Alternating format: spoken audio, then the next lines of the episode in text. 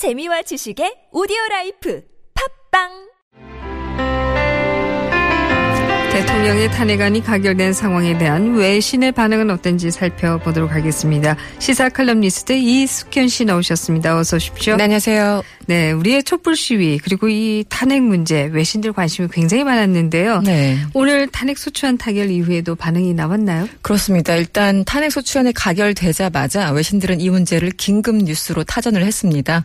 AFP 통신과 월스트리트 저널 등 주요 외신들은요. 이 최순실의 스캔들에 휩싸인 박 대통령에 대한 소추안이 국회에서 통과됐다고 전하면서 이 앞으로 헌법재판소가 판결을 낼 때까지 황교안 국무총리가 대통령의 권한 대행 직무를 수행한다고 전했습니다.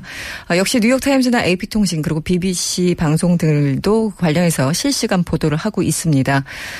일본 지지통신은 이렇게 보도를 했습니다. 이 최순실 씨의 국정개입 의혹으로 시작된 사건이 박 대통령 탄핵이라는 이례적 사태로 발전했다면서 이 국정 혼란 장기화와 내정과 외교 문제가 불가피할 것이다. 이렇게 전망하기도 했습니다. 네.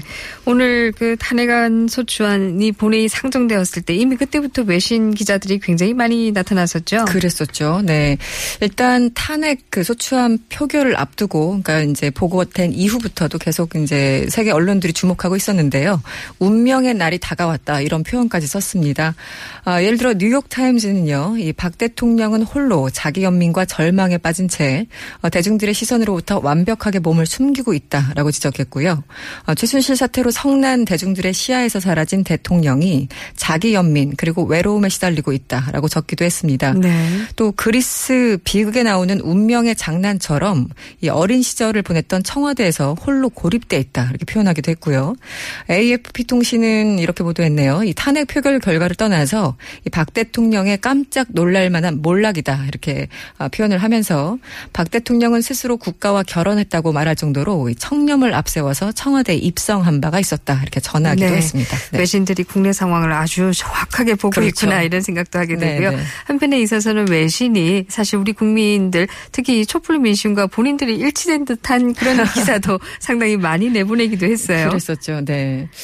그 일단 대통령이 퇴진해야 된다. 저도 제목 보고 깜짝 놀랐었는데 네. 이게 이코노미스트 그 보도였습니다. 며칠 전에 나왔었는데 아 영국의 유명 그 그 언론이죠. 이코노미스트 제목이 박 대통령이 퇴진해야 되는 이유 이거였는데 아, 한마디로 단순한 팩트를 전달하거나 전망을 하기보다는 당위론을 적고 있었던 거죠.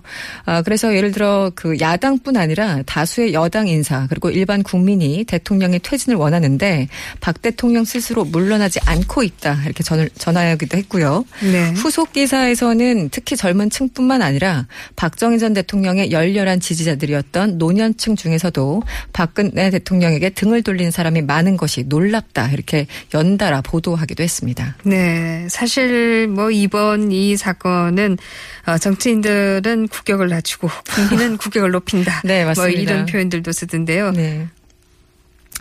지난 사실은 이제 이 네. 최순실 게이트가 본격적으로 보도된 게 9월부터였지 않습니까? 네. 아 근데 이제 최근에 잇따른 폭로가 결정적이었다 이런 관측도 함께 나왔었는데요.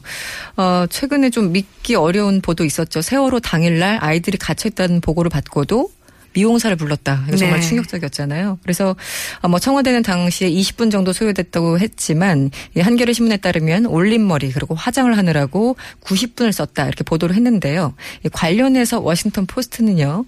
이 며칠 전까지만 해도 이 타- 탄핵 가결에 필요한 200표를 가까스로 넘길 것으로 예상됐지만 최근 이틀간 이 폭로가 박 대통령에게 더욱 타격을 입혔다라고 네. 분석을 했고요.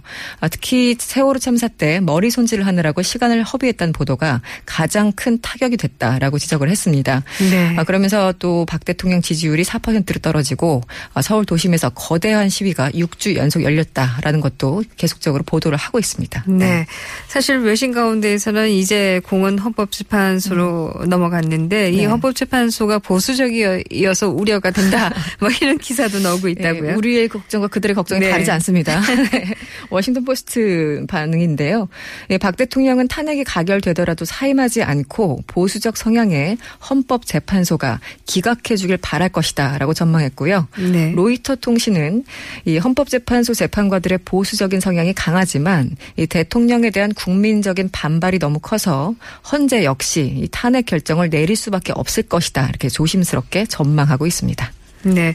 영국 파이낸셜 타임스는 올해의 여성 음. 19명 가운데 박근혜 대통령을 꼽았다고요? 네, 그렇습니다. 저도 최근에 검색하면서 보게 됐는데요. 이 영국에서는 테리사 메이 총리 이번에 이제 브렉시트를 이끌 선장으로 발탁이 네. 됐죠. 예, 그리고 미국에서는 힐러리 클린턴 이제 대선 후보 그리고 브라질에서는 탄핵으로 얼마 전에 물러났던 지우마 호세프 대통령 등이 꼽혔는데 이 명단 가운데 우리 박근혜 대통령도 포함이 됐습니다. 네. 뭐 같은 여성이라고 하더라도 한편에 서는 존경과 기대가 있는 인물이고 어, 반면에 이제 다른 한편에서는 국, 국민들로부터 사실상 버림받은 지도자의 이름이 있었는데 네. 어, 좀 극명한 대조를 이루면서 좀 씁쓸하다 이런 느낌도 있었고요. 어, 관련해서 파이낸셜 타임즈는 박 대통령에 대해서 이런 글을 썼습니다. 이 한때 강철 같은 대통령이었지만 최근에는 휘몰아치는 때로는 외설적인 주장 속에서 꼭두각시로 드러났다 이렇게 지적하기도 했습니다. 네. 엄청난 반전인데요. 네. 여기까지 듣겠습니다. 네, 고맙습니다. 네. 지금까지 시사 칼럼니스트 이숙현 씨였습니다.